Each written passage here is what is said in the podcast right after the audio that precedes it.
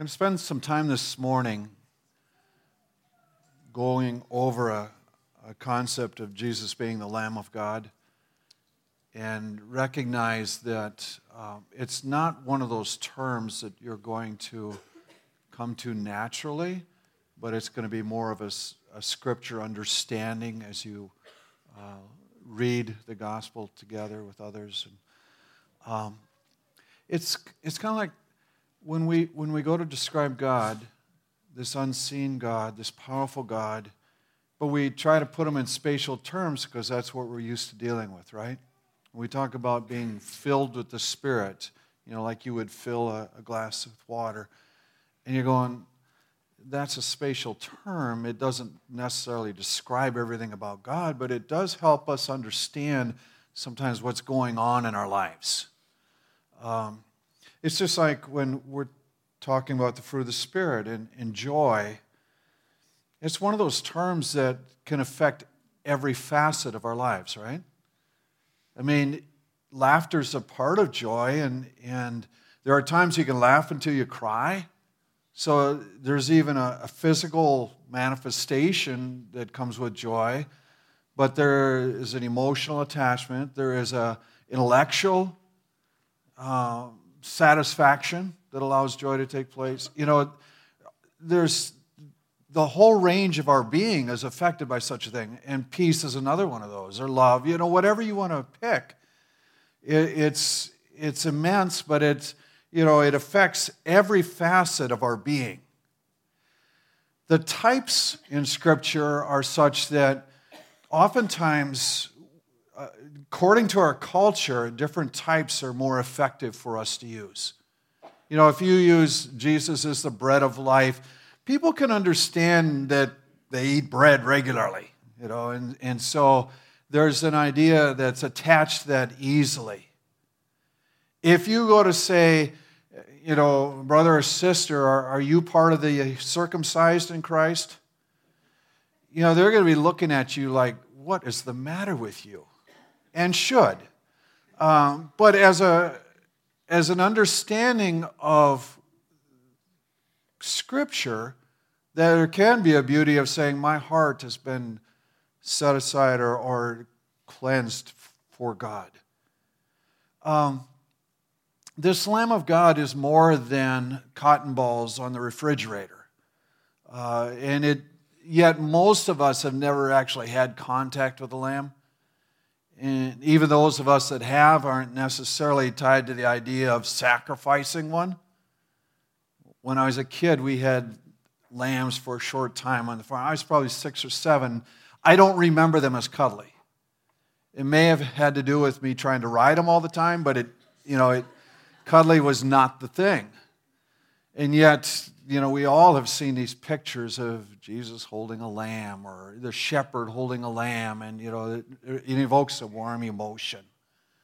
What I want to do is walk through Exodus 12 in regard to the Passover and what they were participating in sacrifice, just to help drive this idea home in our hearts.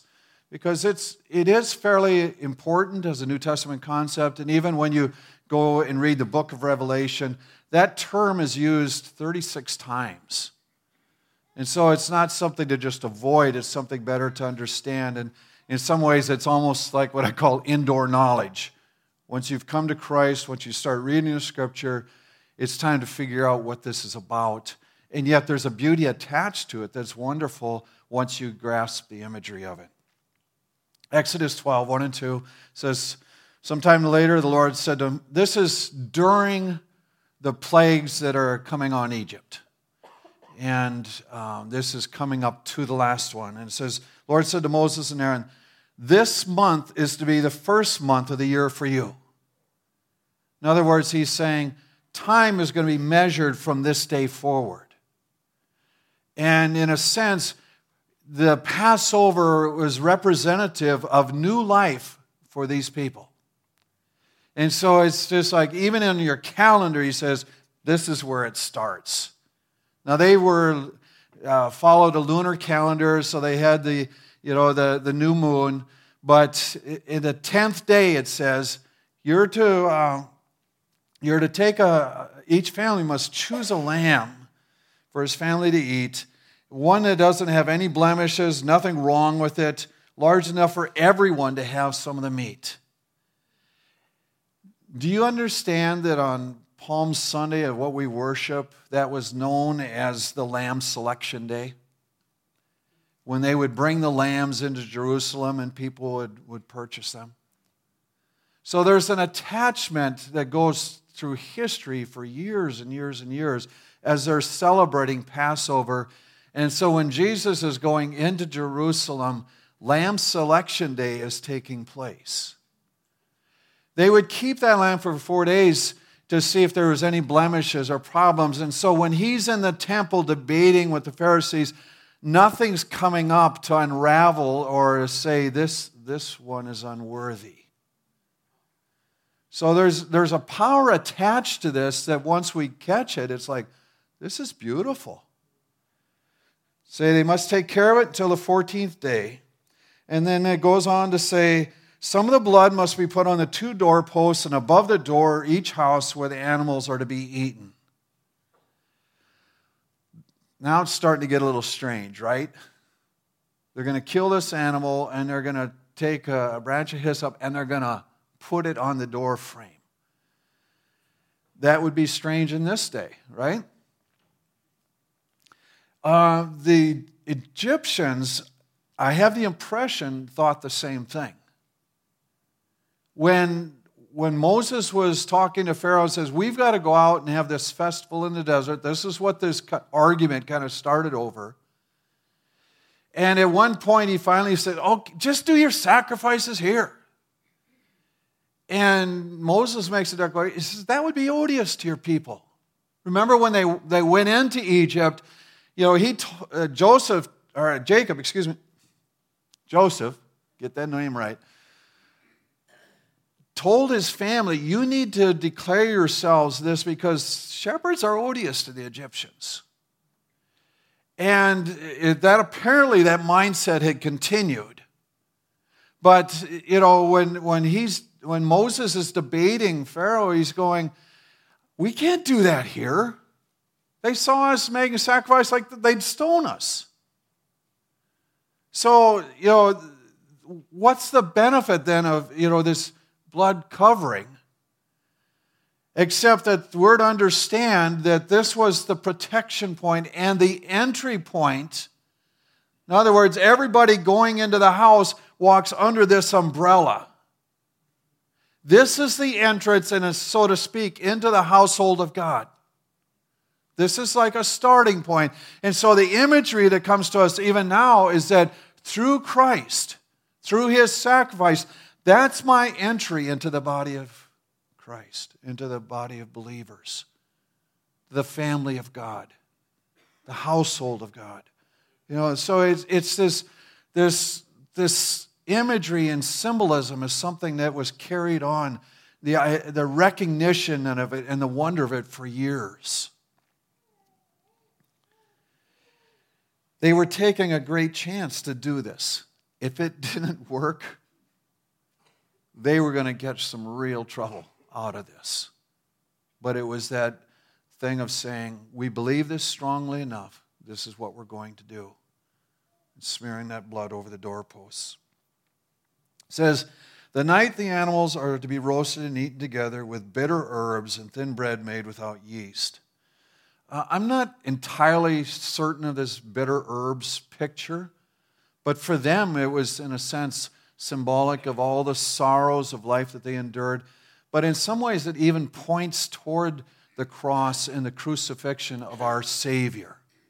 You know, it's, it's not a, uh, when you think of somebody, a hero coming and, and conquering and setting you free, you don't necessarily think of them dying and being scourged and whipped and, and the beard plucked out. You know, that picture isn't generally a part of our thinking, and yet it's what we say and understand has happened to Christ. So the bitter herbs were a part of this meal from that time on, and even the unleavened bread. Um, before I go to that, the bitter, there is a verse out of Zechariah. It talks about the work of uh, a future work and a salvation. It says, when the spear is stuck in the side, there's, it, they're going to weep bitterly, like one that weeps over a firstborn child. So there's an imagery in Zechariah even pointing, pointing toward the crucifixion. But in most translations, that term bitter comes across as that being part of things. So it is, there is a foreshadowing of what's ahead. Um, the unleavened bread, you know, this again is, is another thing that we point to is saying this is a, a shedding of the old and a starting of the new. And every year they were to go through seven days of, of no leaven in the bread. And, and in this meal that they were preparing, they were told, don't put any yeast in the bread. And um, Paul picks up on that later on in, in Corinthians. And I'm ahead of myself. I knew this was going to happen.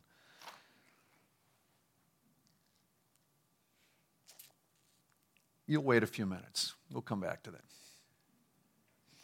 Um, let's just move on into 9 and 10. It says, Don't eat of the raw or boiled. The entire animal, including its heads, legs, and insides, must be roasted.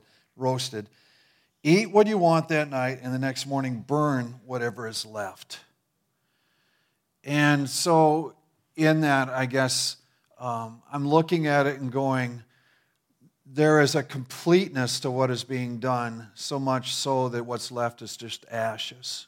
And it was assumed that when Christ died, nothing was left of this body. Nothing was left that was except there was going to be ashes.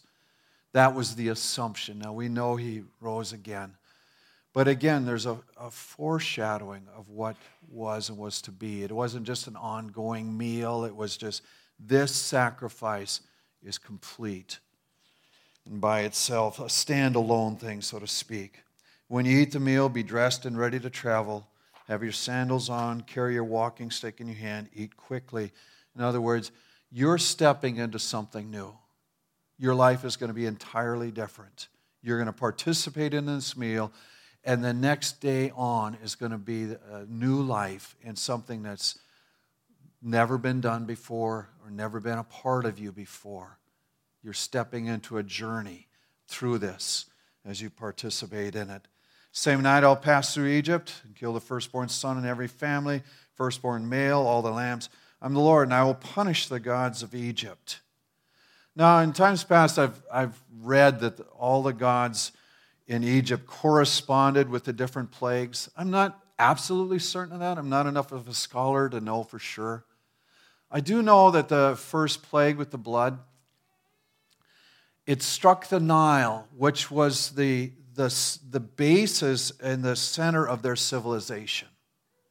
They'd grown wealthy as a nation over the floodplains and the, well, the crops that they could grow there. It had been the place where the, they had developed as a people. And so the Nile was crucial to their identity. And when the blood is on the Nile and makes it worthless to them, there's this awareness that even what's been essential to our development is not a given. It, it, isn't as, it isn't as protected as we thought it would be. It's interesting to me that the, the plague before the, this Passover was three days of darkness. And I know that the Egyptians were known for their sun god Ra. You know, so three days of darkness is saying your sun means nothing. Then they enter into this Passover. The blood on the houses will show where you live, and when I see the blood, I'll pass over you.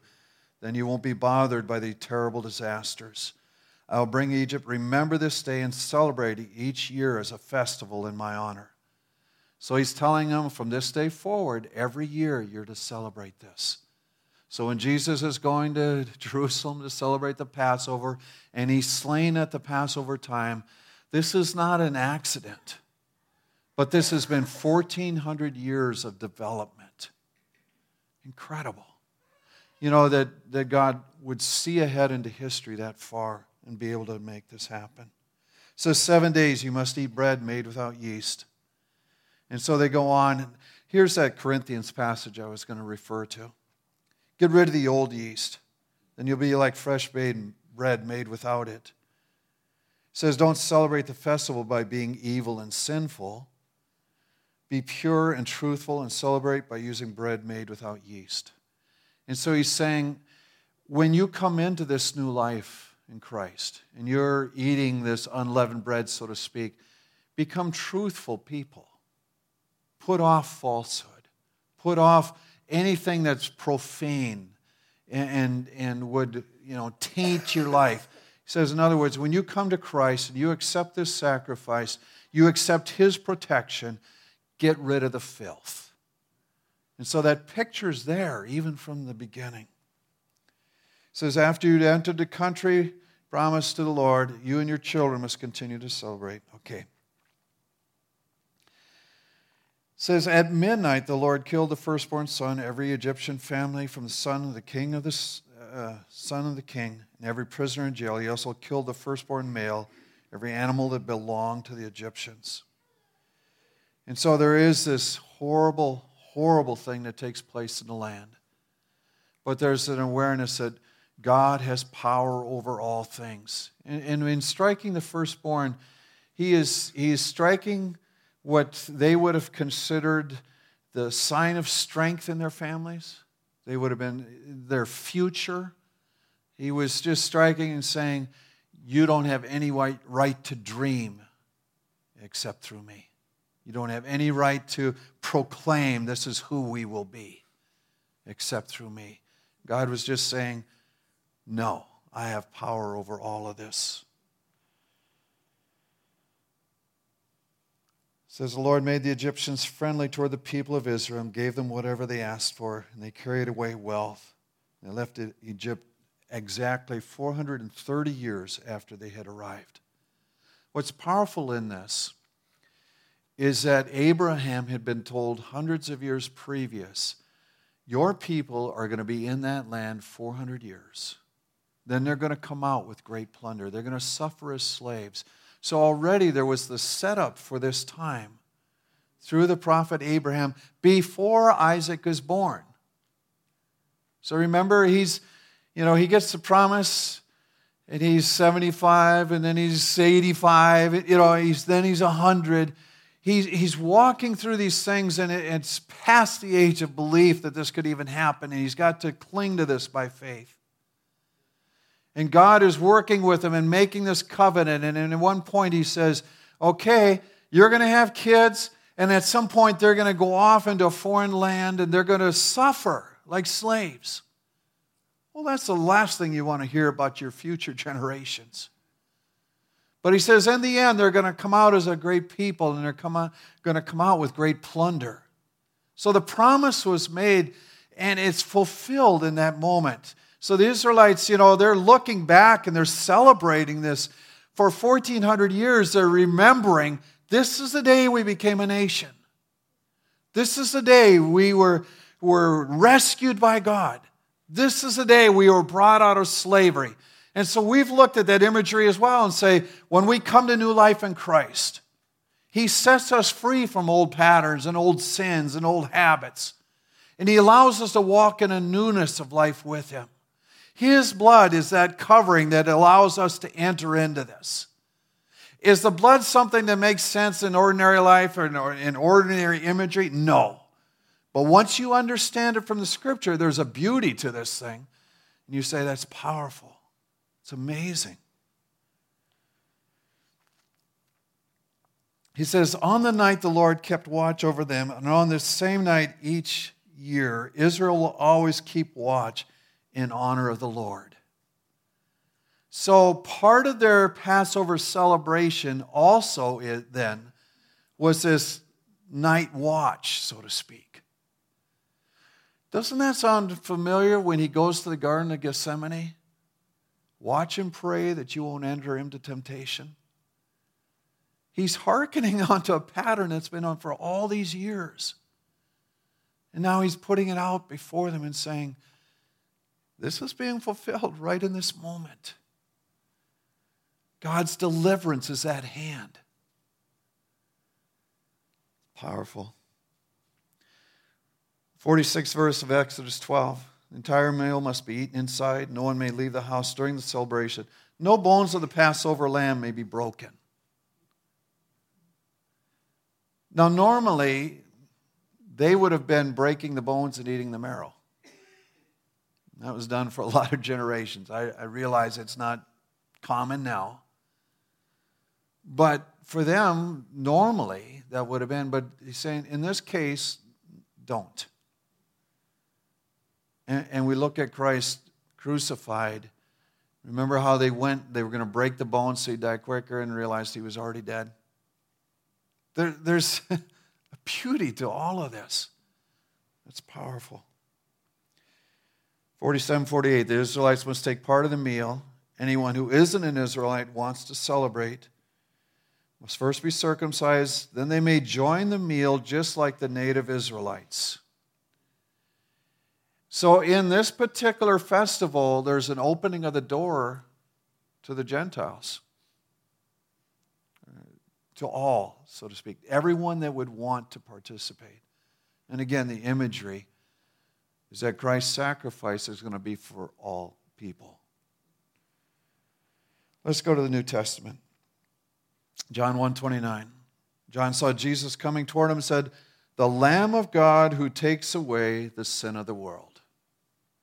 So John is recognizing Jesus in this imagery and saying, Okay, I get it. He has this insight and says, The Lamb of God. This, this is the one. This is the perfect sacrifice. First Peter says, You were rescued by the precious blood of Christ, that spotless and innocent lamb. Christ was chosen even before the world was created, but because of you, he did not come until these last days. So Peter understands this imagery as well. I'd like to read um, as a last passage a, a portion of Revelation 5. In this particular passage, it's a heavenly scene, and the Apostle John is, is viewing it and he's, he's about to weep, and, and there's a sorrow because nobody is worthy to open a particular scroll. And these scrolls are going to be opened later, and it's going to describe the future and such. So there's a, there's a, a knowledge that there is something in those scrolls that we need to know. But nobody has the right to step forward and to open these. Nobody has the authority or, or the, has the, um, the bearing or the position or the, the identity that has the, the right to step in and, and do this. So that's the scene that's been given. One of the elders said to me, Stop crying and look. The one who is called the lion from the tribe of Judah, David's great descendant, has won the victory, and he will open the book and its seven seals. And I looked, and I saw a lamb Standing at the center of the throne that was once surrounded by the four living creatures and elders, the lamb looked as if it had once been killed. It had seven horns, seven eyes, which are the seven spirits of God sent out to all the earth. So, this is a, a scene that goes beyond our understanding, right? And there's imagery attached to all of it. But at very minimum, we say there is a picture of the Lamb of God, Jesus Christ, who is slain for us, standing there and he's about to take the scroll. The Lamb went over and took the scroll from the right hand of the one who sat on the throne. In other words, he's the only one that has the authority or the right to pick this up. He had taken it, and the four living creatures and four and twenty elders sat down or knelt down before him. Each of them had a harp and a gold bowl full of incense, which are the prayers of God's people. And they sang a new song You are worthy to receive the scroll, open its seals, because you were killed, and your own blood you bought for God people from every tribe, language, nation, and race. You let them become kings and serve God as priests, and they will rule on the earth. So he says, What you've done gives you the right to do this. Your sacrifice has opened the door for multitudes. So as I looked, I heard the voices of a lot of angels around the throne and voices of the living creatures and the elders. There were millions and millions of them, and they were saying in a loud voice, The Lamb who was killed is worthy to receive power and riches, wisdom, strength, honor, glory, and praise. So that's a picture of heaven and it's saying that Jesus has a, a right that exceeds all others because of the sacrifice that he, that he paid. He was God's Son, sacrificed for us. The imagery of this thing and the timing of it is so amazing to me. You know, that Abraham would be told, Your people are going to go, they're going to be set free. Then, as the plays come across, this final one, where they, they, Israel is protected by sacrificing a lamb and painting this blood on the doorposts and entering into the household, staying there in this time. This protection that's given. And so for 1,400 years, they're celebrating this and saying, This is the birth of our nation. This is, you know, this is how it all started.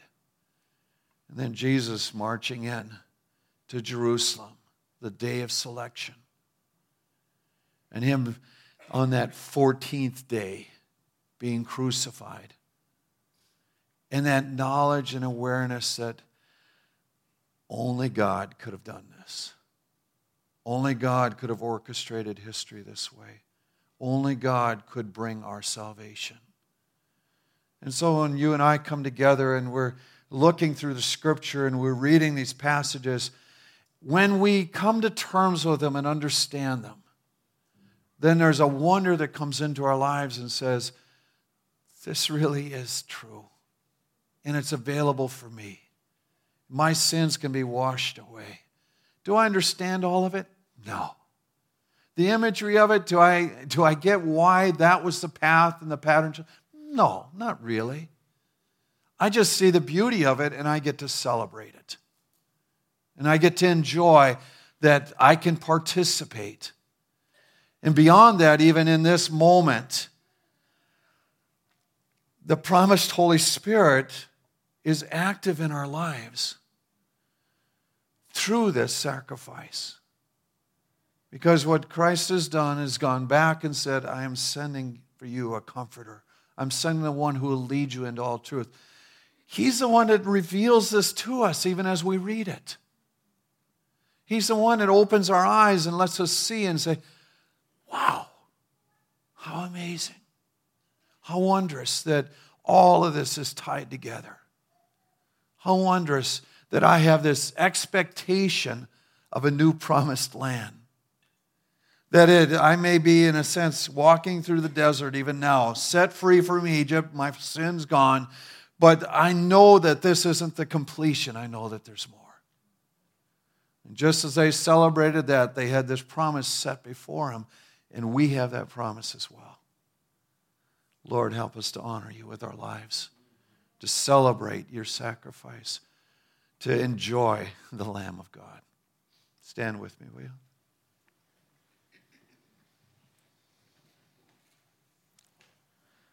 Lord, if there's one here today that is wrestling with the forgiveness of sins, I would ask that you would help them to see that you have done all that is necessary it's just that they have they need to embrace the sacrifice, participate in your household.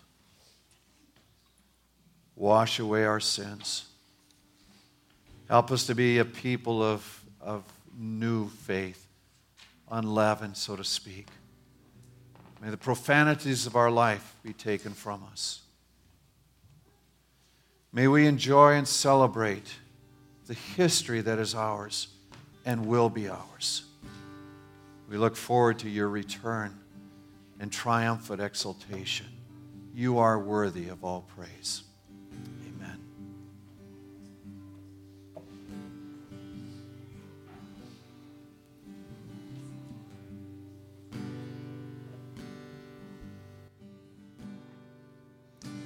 What can wash away my sin? Nothing but the blood of Jesus. What can make me whole again? Nothing but the blood of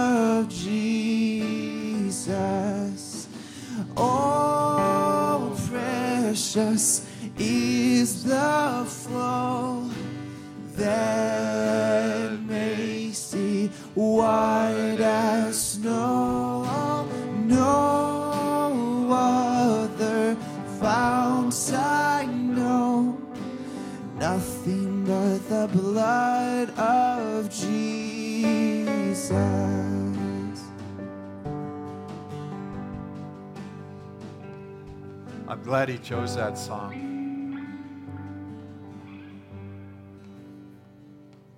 There were years when I really didn't want us singing that because I was talking to people that didn't know. That's not a song that I necessarily would sing to an unbeliever. But once you understand it, what an incredible privilege to sing that and to trust the Lord that I'm set free because of what you've done. Let's sing it again.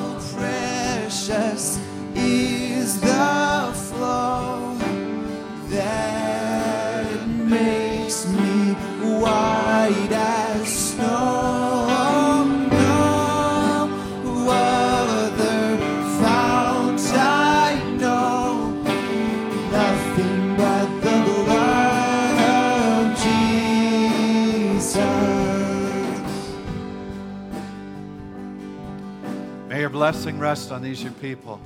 May they know the fullness of favor that you intend for their lives.